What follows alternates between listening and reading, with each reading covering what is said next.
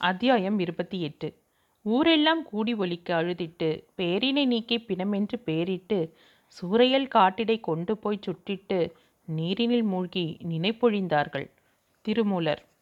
தன்னை பெற்ற தந்தை இறந்தபோது கூட அரவிந்தன் இப்படி அதிர்ந்து அலமந்து அக்கதறி அழவில்லை. அப்போதும் அவன் சிறுவன். இப்போதோ உணர்வுகளில் தோயும் அளவிற்கு மனம் பட் பக்குவப்பட்ட இளைஞன். தன்னை வளர்த்து உருவாக்கி வாழ்வளித்த வள்ளல் இறந்து போய்விட்டார் என்று அந்த தந்தையில் படித்தபோது அதை உண்மையாக ஏற்றுக்கொண்டு நம்பி ஒப்புக்கொள்ளவே அவன் மனம் தயங்கியது. எவருடைய நன்றி கடனை தீர்ப்பதற்காக அவன் சிற்றப்பாவின் க உடைமைகளில் பெரும் பகுதியை விற்று பணமாக்கி கொண்டு புறப்பட்டானோ அவர் இறந்து போய்விட்டார் என்று தந்தி வந்திருக்கிறது. மீனாட்சி சுந்தரம் இறந்து விட்டார் உடனே புறப்பட்டு வரவும் என்று முருகானந்தம் தந்தி கொடுத்திருக்கிறான். பெண்ணை திரண்டு வருகின்ற போது தாழி உடைந்தது போல் நல்ல சமயத்தில் அந்த பெருந்தன்மையாளர் போய் சேர்ந்து விட்டாரே என்று கலங்கினான் அவன்.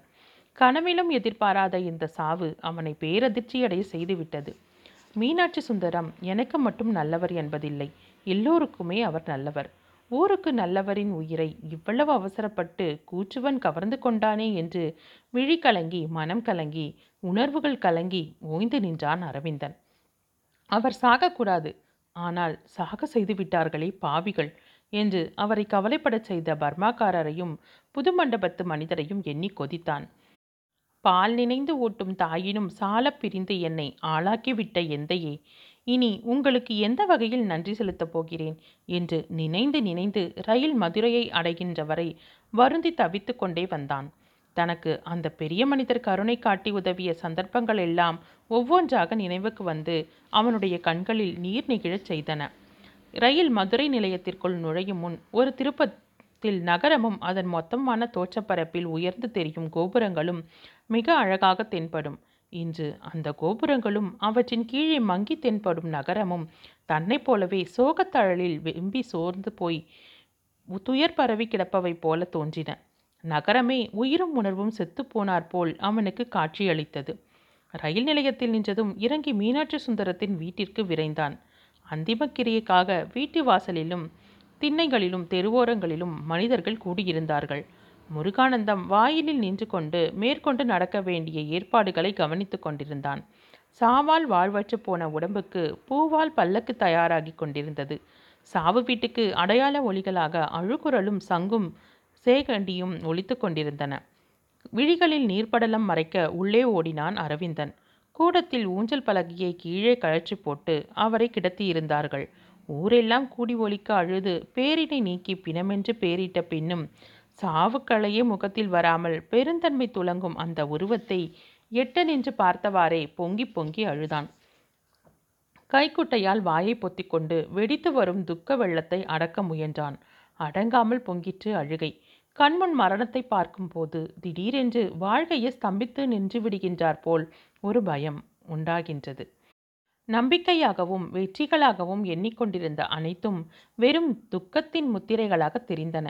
நெஞ்சு கொள்ளாமல் துக்கம் குமுறிட நீர் தழும்பும் கண்களால் அவருடைய சடலத்தை பார்த்து கொண்டே நின்ற அரவிந்தன் ஒன்றுமே தோன்றாதது போல் ஒன்றுமே காணாதது போல் ஒன்றுமே உணராதது போல் வசமிழந்த அவசர நிலையில் தோன்றுவதையும் காண்பதையும் உணர்வதையும் சோக இடிக்கு பறிகொடுத்து விட்டவனாக தோன்றினான். அவன் தளர்த்து தவித்த போதெல்லாம் பயப்படாதே நான் இருக்கிறேன். உனக்கு ஒரு கவலையும் வேண்டாம் என்று ஆதரவோடு அருகில் வந்து முதுகில் பாசத்தோடு தட்டி கொடுத்த கைகளா இப்படி உணரவும் உணர்த்தவும் முடியாத நிலையில் உயிரற்று கிடக்கின்றன? சற்றே கண்கள் சிவந்த நிலையில் அவன் காட்சியளித்தாலும் ஏண்டா அரவிந்தா இரவில் அதிக நேரம் விழித்தாயா? இனிமேல் அப்படி செய்யாதே. ராத்தூக்கம் இல்லாவிட்டால் உடம்பை உருக்கிவிடும் என்று அன்புடனே கடிந்து கொண்ட வாயா இப்படி ஈமொய்த்து ஈரம் உலர்ந்து சவக்களை காட்டுகின்றது? நினைக்க நினைக்க மனத்திலுள்ள துக்கமெல்லாம் கண்வழி பெருகுவது போல் அழுகைத்தான் பெருகிற்று. எவ்வளவு நேரம்தான் அழுது கொண்டிருப்பது? இனிமேல் அழுதுதான் என்ன ஆகப் போகிறது? கண்களை துடைத்து கொண்டு முருகானந்தத்தோடு சேர்ந்து தானும் மேலே நடக்க வேண்டிய காரியங்களை கவனிக்க ஆரம்பித்தான் அரவிந்தன். யார் யாரோ வந்தார்கள். என்ன என்னவோ சொல்லி துக்கம் கேட்டார்கள். எதை எதையோ நினைவுபடுத்தினார்கள். ஒன்றுமே நினைவில் இல்லாமல் நினைவிலேயே ஒன்றுமில்லாமலும் வேலைகளில் அவன் இயங்கிக் கொண்டிருந்தான். மீனாட்சி சுந்தரத்தின் மக்களில் மூத்தவரும் மூவரும் பெண்கள். முதல் இரண்டு பேருக்கு திருமணம் செய்து கொடுத்திருந்தார். மூத்த பெண்ணுக்கு திருநெல்வேலியிலும் அடுத்த பெண்ணுக்கு திருச்சியிலும் சம்பந்தமாயிருந்தது. மூன்றாவது பெண் உயர்நிலைப் பள்ளியில் படிப்பை முடித்துவிட்டு திருமண வயதில் வீட்டில் இருந்தாள். கடைசியாக பத்து பன்னிரண்டு வயதில் ஒரு பையன் இருந்தான். பெண்கள் வருவதற்காக திருச்சிக்கும் திருநெல்வேலிக்கும் அவசரமாக தந்திகள் கொடுத்திருந்தான் முருகானந்தம். பெண்கள் வந்து பார்ப்பதற்கு முன்னால் சவத்தை எடுக்க வேண்டாம் என்று திருமதி மீனாட்சி சுந்தரம் கூறியிருந்தாள். அரவிந்தன் வந்து சேர்ந்து சிறிது நேரத்தில் கோடைக்கானலில் இருந்து பூரணி மங்களேஸ்வரி அம்மாள் முதலியவர்கள் காரில் வந்து விட்டார்கள். அவர்களுக்கும் முருகானந்தம் தந்தி கொடுத்திருந்தான் போலிருக்கிறது. பெண்கள் கூட்டம் உள்ளே அதிகமாக அதிகமாக அழுகை குரல் ஒலியும் அதிகமாயிற்று. உறவினர்களும் நண்பர்களும் பழகிய பிரமுகர்களுமாக வாயிலில் ஆண்கள் கூட்டம் அதிகமாகிக் கொண்டிருந்தது. ஒரு மனிதன் உண்மையிலேயே நல்லவனாகவும் பெருந்தன்மை உள்ளவனாகவும் இருந்தான் என்பதற்கு அடையாளம் அவன் வாழும்போது கூடுகின்ற கூட்டம் அல்ல மரணத்தின் போது கூடுகின்ற கூட்டம்தான். மனிதனுடைய பெருந்தன்மையை மாற்றுக்கான சரியான கட்டளைக்கல் மீனாட்சி சுந்தரம் இறைந்ததும் அவர் வீட்டில் கூடியிருந்த கூட்டம் அவர் பெருமையை நன்றாக காட்டியது. அச்சகத்து ஊழியர்கள் கண்ணீர் மல்க கூடி நின்றார்கள். ஊர் நடுவில் நிழல் தந்து கொண்டிருந்த பெரிய மரம் திடீரென்று சாய்ந்து முறிந்து விட்டாற்போல் அந்த மனிதரின் மரணம் எல்லோருக்கும் வேதனை அளித்திருந்தது. இருட்டுவதற்கு சிறிது நேரத்திற்கு முன் திருநெல்வேலியிலிருந்தும் திருச்சியிலிருந்தும் பெண்கள் இருவரும் வந்து சேர்ந்து விட்டார்கள். இரண்டு மாப்பிள்ளைகளுமே உடன் வந்திருந்தார்கள். வையையில் வெள்ளம் போனதால் பாலம் சுற்றி செல்லூர் வழியாக தத்தநேரி கா சுடுகாட்டிற்கு போய் எல்லாம் முடித்துவிட்டு திரும்பும்போது இரவு பதினோரு மணிக்கு மேல் இருக்கும். அரவிந்தன் பித்து பிடித்தவன் மாதிரி சோர்ந்து நடைப்பினம் போல் அச்சகத்துக்கு திரும்பினான். அந்த சமயத்தில் அரவிந்தனுக்கு ஆறுதலாக உடனிருக்க வேண்டியது அவசியம் என்று தோன்றியதால் முருகானந்தமும் உடன் வந்தான். அச்சகத்துக்குள் நுழையும் முன் இதோ இதுதான் அப்பா அவருடைய உயிருக்கு யமனாக வந்து தோன்றியது. நீ கிராமத்துக்கு போன பின் இரண்டு நாட்களில் ஒருவிதமாக உடல்நிலை தேறி அச்சகத்துக்கு வந்து போகத் தொடங்கியிருந்தார். இந்த கட்டிடத்தை பர்மாக்காரர் விலைக்கு வாங்கியதையும் இதில் புது மண்டபத்து மனிதர் அச்சகம் வைக்கப் போகிறார் என்பதையும் கேள்விப்பட்டாரோ இல்லையோ? மறுநாள் மீண்டும் இரத்த கொதிப்பு அதிகமாகி படுக்கையில் விழுந்துவிட்டார் என்று முருகானந்தம் பக்கத்து கட்டிடத்தை சுட்டிக்காட்டினான். திகைப்போடு ப பக்கத்து கட்டிடத்தை நிமிர்ந்து பார்த்தான் அரவிந்தன். குமரகுருபர விலாஸ் காஃபி ஓட் சாப்பாடு ஹோட்டல் என்று புகைப்படிந்த சுவரில் அங்கே வழக்கமாக தொங்கும் ஓட்டல் விளம்பர பலகைக்கு பதில் அதே இடத்தில் காமாட்சி அச்சகம் என்ற எனாமல் பெயர் தெருவிளக்கின் ஒளியில் பெரிதாகி பளிச்சென்று தெரிந்தது. கீழே உரிமையாளர் என்று சிறிய எழுத்துக்களுக்கு நேரே புது மண்டபத்து மனிதருடைய பெயர் காணப்பட்டது. இரண்டு வாரங்கள் கிராமத்தில் இருந்துவிட்டு திரும்பி வருவதற்குள் இங்கே இத்தனை காரியங்கள் நடைபெற்றிருக்கின்றனவா? என்று மலைத்தான் அரவிந்தன். பர்மாக்காரருடைய புலிமுகம் அடித்து கொள்வதற்கு வாயை பிளந்து கொண்டு வருகிறது போல் பெரிதாக அவன் கண்களுக்கு முன் தெரிந்தது. இது தொடங்கி எத்தனை நாள் ஆயிற்று முருகானந்தம்? நாலு நாளைக்கு முன்னால் தான் திறப்பு விழா எல்லாம் பிரமாதமாக தடபுடல் செய்தார்கள். பர்மாக்காரர் தான் திறந்து வைத்தார். இனிமேல் இது ஒரு புது வம்பா? என்று சொல்லி பெருமூச்சு விட்டவாறே அச்சகத்துக்குள் நுழைந்தான் அரவிந்தன். முருகானந்தமும் பின்தொடர்ந்தான். அன்று இரவு அரவிந்தனுக்கு உறக்கமே வரவில்லை. பர்மாக்காரரைப் போல் வசதியுள்ளவர்கள் ஒருவர் மேல் பகைமை முற்றி வைரம் பெற்றுவிட்டால் திட்டத்தோடும் தீர்மானத்தோடும் கெடுதல் செய்து விரைவாக அழிக்க முடியும்.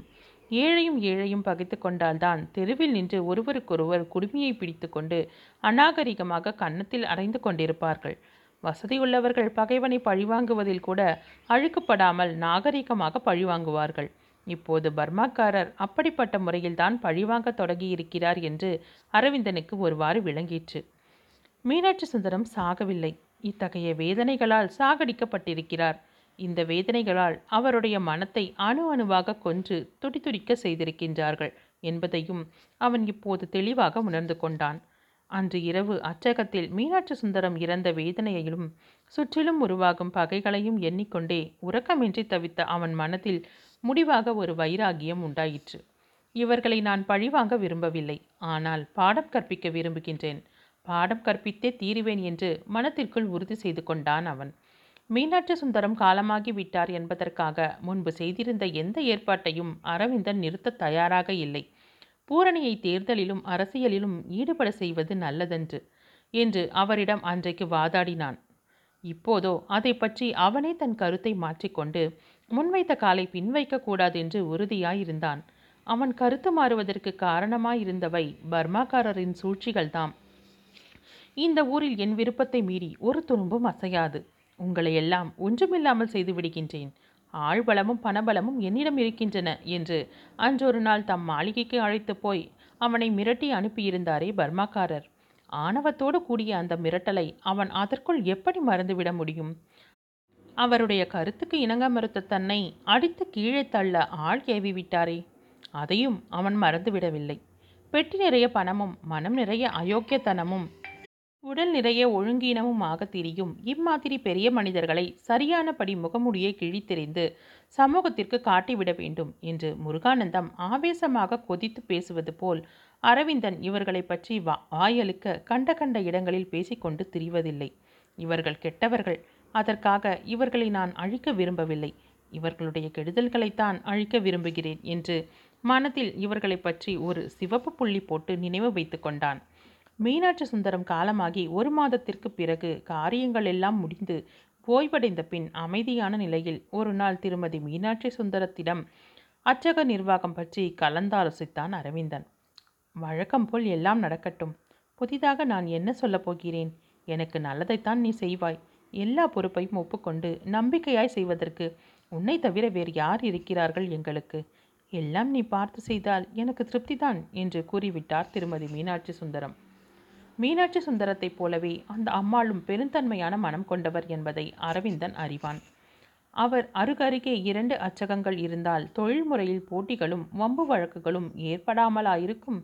ஒவ்வொரு வம்பாக தலை காட்டியது. ஒரு நாள் காலை மீனாட்சி அச்சகத்து முன்னரையில் அரவிந்தனும் முருகானந்தமும் பேசிக்கொண்டிருந்த போது நாட்டுப்புறத்து மனிதர் ஒருவர் திருமண அழைப்பிதழ் அச்சிட வேண்டுமென்று வந்தார். உயர்ந்த காகிதத்தில் இரண்டு கலரில் ஆயிரம் பிரதிகள் அச்சிட என்ன செலவாகும் என்று கேட்டார். அரவிந்தன் ஒரு துண்டு காகிதத்தில் கணக்கு போட்டு கூட்டி அவரிடம் தொகையை சொன்னான்.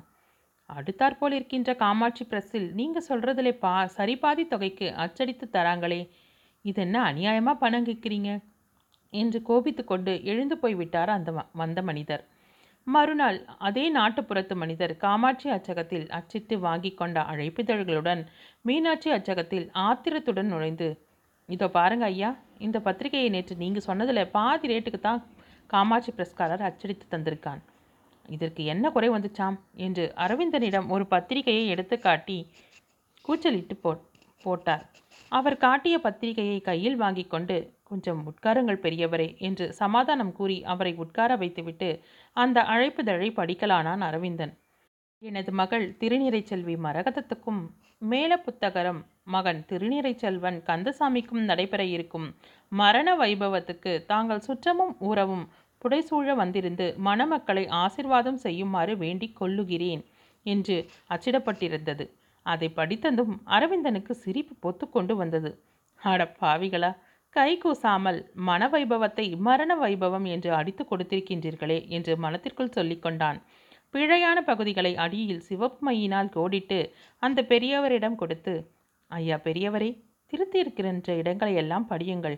இந்த மாதிரி திருமணம் பத்திரிகைகளில் கொலை செய்தி அச்சடித்து தருகின்ற அளவு அலட்சியமாக எங்கள் அச்சகத்தில் வேலை நடக்காது. நாங்கள் பிழையில்லாமல் பொறுப்பேற்று பொறுப்போடு நன்றாக அச்சிட்டு தருவோம். அதனால் எங்கள் தொகையும் சிறிது அதிகமாகத்தான் இருக்கும் என்று சிரித்தவாறே சொல்லிவிட்டான். அழைப்பிதழை கூர்ந்து படித்ததும் நாட்டுப்புறத்து மனிதரின் முகமும் கடும் கோபம் நிறைந்ததாக மாறிற்று.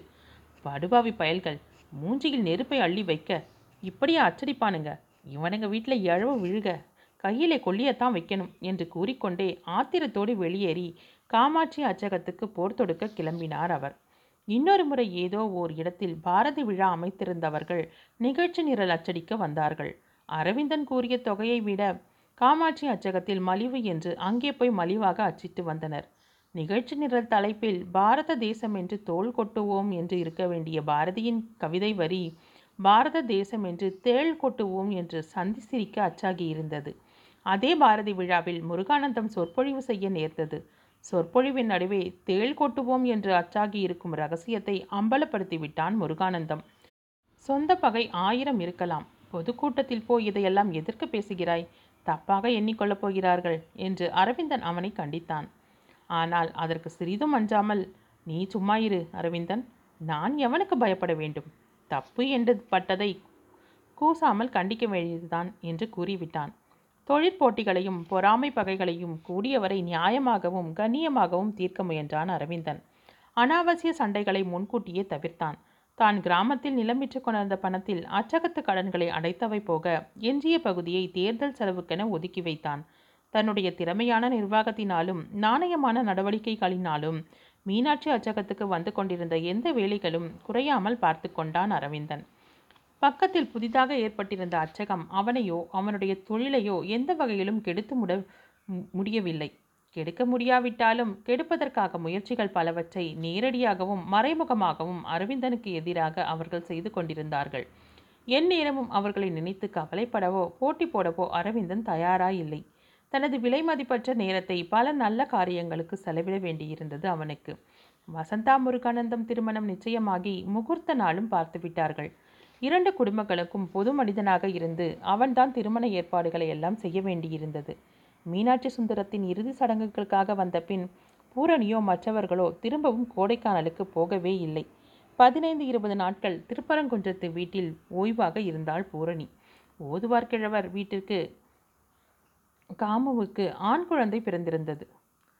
போய் பார்த்துவிட்டு வந்தாள். கமலா பிள்ளைத்தாட்சியாக பிறந்த வீட்டுக்கு வந்திருந்தாள். சில நாட்களில் மாலையில் அவளுடைய வீட்டிற்கு போய் பேசிக்கொண்டிருந்து விட்டு வந்தாள். மங்களேஸ்வரி அம்மாளின் பெண்ணுக்கு திருமணம் நெருங்கிய போது மதுரையிலேயே அந்த அம்மாளோடு வந்து தங்கி உதவியாக இருக்கலானாள். நகைக்கடை புடவைக்கடை என்று மங்களேஸ்வரி அம்மாளோடு அலைய வேண்டிய இடங்களுக்கெல்லாம் அலைந்தாள். திருமணம் நடக்க இருந்த நாளுக்கு அப்பால் பூரணி இலங்கை புறப்பட ஒரு வாரமோ என்னவோ இருந்தது. வெளிநாட்டு பயண அனுமதி வந்துவிட்டது. யாழ்ப்பாணத்தில் நடைபெற இருக்கும் தமிழ் இலக்கிய மகாநாட்டிலும் இலங்கையில் பிற பகுதிகளிலும் அவள் சொற்பொழிவாற்றுவதற்காக புறப்பட இருந்தாள். வசந்தாவின் திருமணம் மிகச் சிறப்பாக நடைபெற்றது. ஊரே வியக்கும் அதிசய திருமணமாக அமைந்தது அது. திருமண நாளன்று திரும்ப திரும்ப எப்போது நினைத்தாலும் மனதில் மகிழ்ச்சி ஊறும் அனுபவம் ஒன்று பூரணிக்கு ஏற்பட்டது. திருமணத்திற்கு வந்திருந்த உறவினர்கள் கூட்டத்தில் பெண் குழந்தை ஒன்று வாயாடியாகவும் படுசுட்டியாகவும் இருந்தது. மாலையில் முன்புற பந்தலில் யாரையோ வரவேற்று உபசரித்து கொண்டிருந்தான் அரவிந்தன். ஸ்டோர் ரூம் சாவி அவனிடம் இருந்தது. மங்கையர் கழகத்து பெண்கள் கூட்டம் ஒன்று சேர்ந்து வந்திருந்தன. அவர்களுக்கெல்லாம் தாம்பூலப்பை கொடுப்பதற்காக ஸ்டோர் ரூம் சாவி வேண்டியிருந்தது பூரணிக்கு. பக்கத்தில் பட்டுப்பாவாடை புரள சிரித்துக்கொண்டே நின்ற அந்த வாயரட்டை சிறுமியிடம் வாசலிலே அதோ உயரமாக சிகப்பாக அழகாக பேசிக்கொண்டிருக்கிறாரே ஒருத்தர். அவரிடம் ஸ்டோர் ரூம் சாவி இருக்கிறது. நான் கேட்டே நின்று போய் வாங்கி கொண்டு வா என்று அரவிந்தனை அடையாளம் காண்பித்து சொல்லி அனுப்பினாள் பூரணி. அந்த சுட்டி பெண் திருமணத்துக்கு வந்த நாளிலிருந்து அரவிந்தனையும் பூரணியையும் நன்றாக கவனித்து வைத்திருந்தது.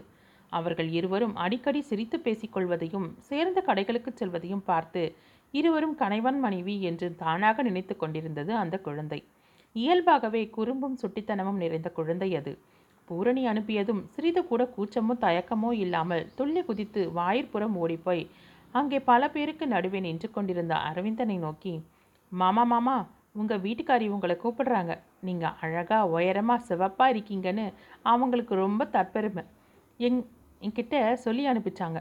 ஸ்டோர் ரூம் சாவி வேணுமாம். உங்கள் வீட்டுக்காரிக்கு தரப்போறீங்களா இல்லையா? எனக்கு நேரமாகுது என்று வெடிப்பாக பேச ஆரம்பித்தது. சுற்றி இருந்த நண்பர்களும் மாப்பிள்ளை குளத்தில் வீச்சிருந்த முருகானந்தமும் அந்த சிறுமி கூறியதை கேட்டு அடக்க முடியாமல் சிரித்து விட்டார்கள். அரவிந்தன் ஒன்றும் புரியாமல் நாணி தயங்கி நின்றான்.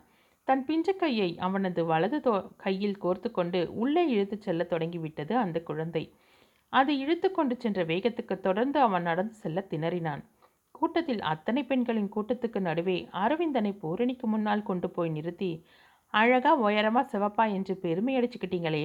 இதோ உங்கள் வீட்டுக்காரரை கொண்டாந்து நிறுத்தியாச்சு. சாவியோ பூட்டோ எது வேணுமோ வாங்கிக்க என்று கூறி இரண்டு கைகளையும் கொட்டி குதித்து சிரித்தது அது. சின்னஞ்சிறு பவழ இதழ்களை அழகாக கோணிக்கொண்டு சுழித்து சுருக்கி குறும்பாக அது சிரித்த சிரிப்பில் கூடியிருந்த பெண்களும் கலந்து கொண்டார்கள். பூரணியும் அரவிந்தனும் நாணி தலை குனிந்தார்கள். அந்த திருமண வீட்டில் மணந்து கொண்டிருந்த மல்லிகை மனமும் சந்தன மனமும் ஒன்றாகி கலந்து அவர்கள் இரண்டு பேருடைய இதயத்துள்ளும் புகுந்து இடம் காணாமல் நிறைந்து கொண்டு மனம் பரப்புவது போல் இருவருமே உணர்ந்தனர்.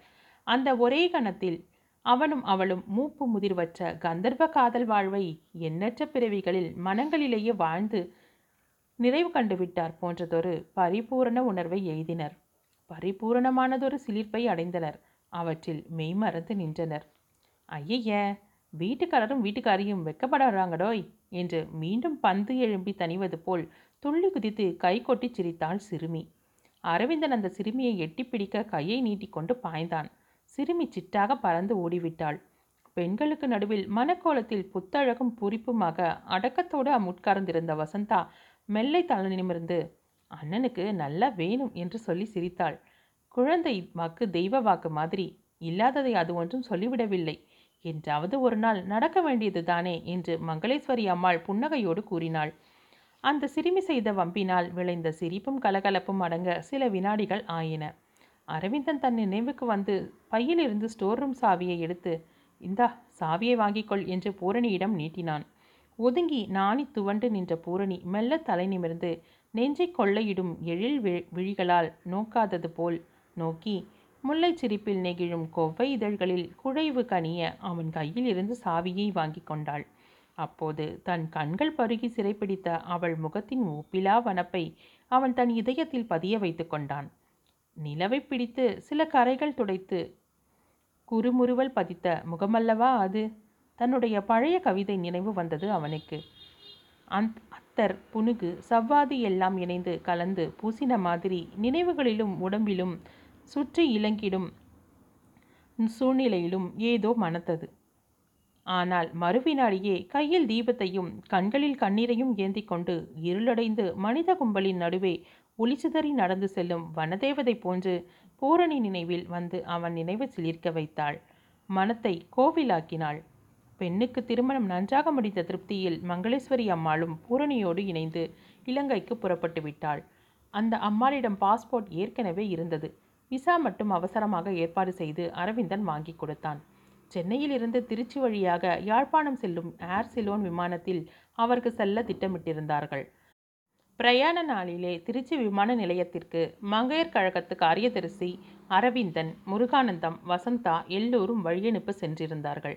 பூரணி விமானத்தின் மேல் ஏறும் பெட்டியேனியில் கடைசி படியில் நின்று கைகூப்பிய போது உயரத்தில் ஏறிச் செல்லும் போதெல்லாம் நானும் சேர்ந்து வர வேண்டும் என்பாய். இப்போது என்னை மட்டுமே கீழேயே விட்டுச் செல்கிறாய் என்று நகைத்து கொண்டே தரையிலிருந்து இறைந்து கூறினான் அரவிந்தன். அதை கேட்டு பதிலுக்கு அவள் சிரிக்க முயன்றாள். ஆனால் அவள் கண்களில் நீர் திரண்டுவிட்டது குறிஞ்சி மலரும்.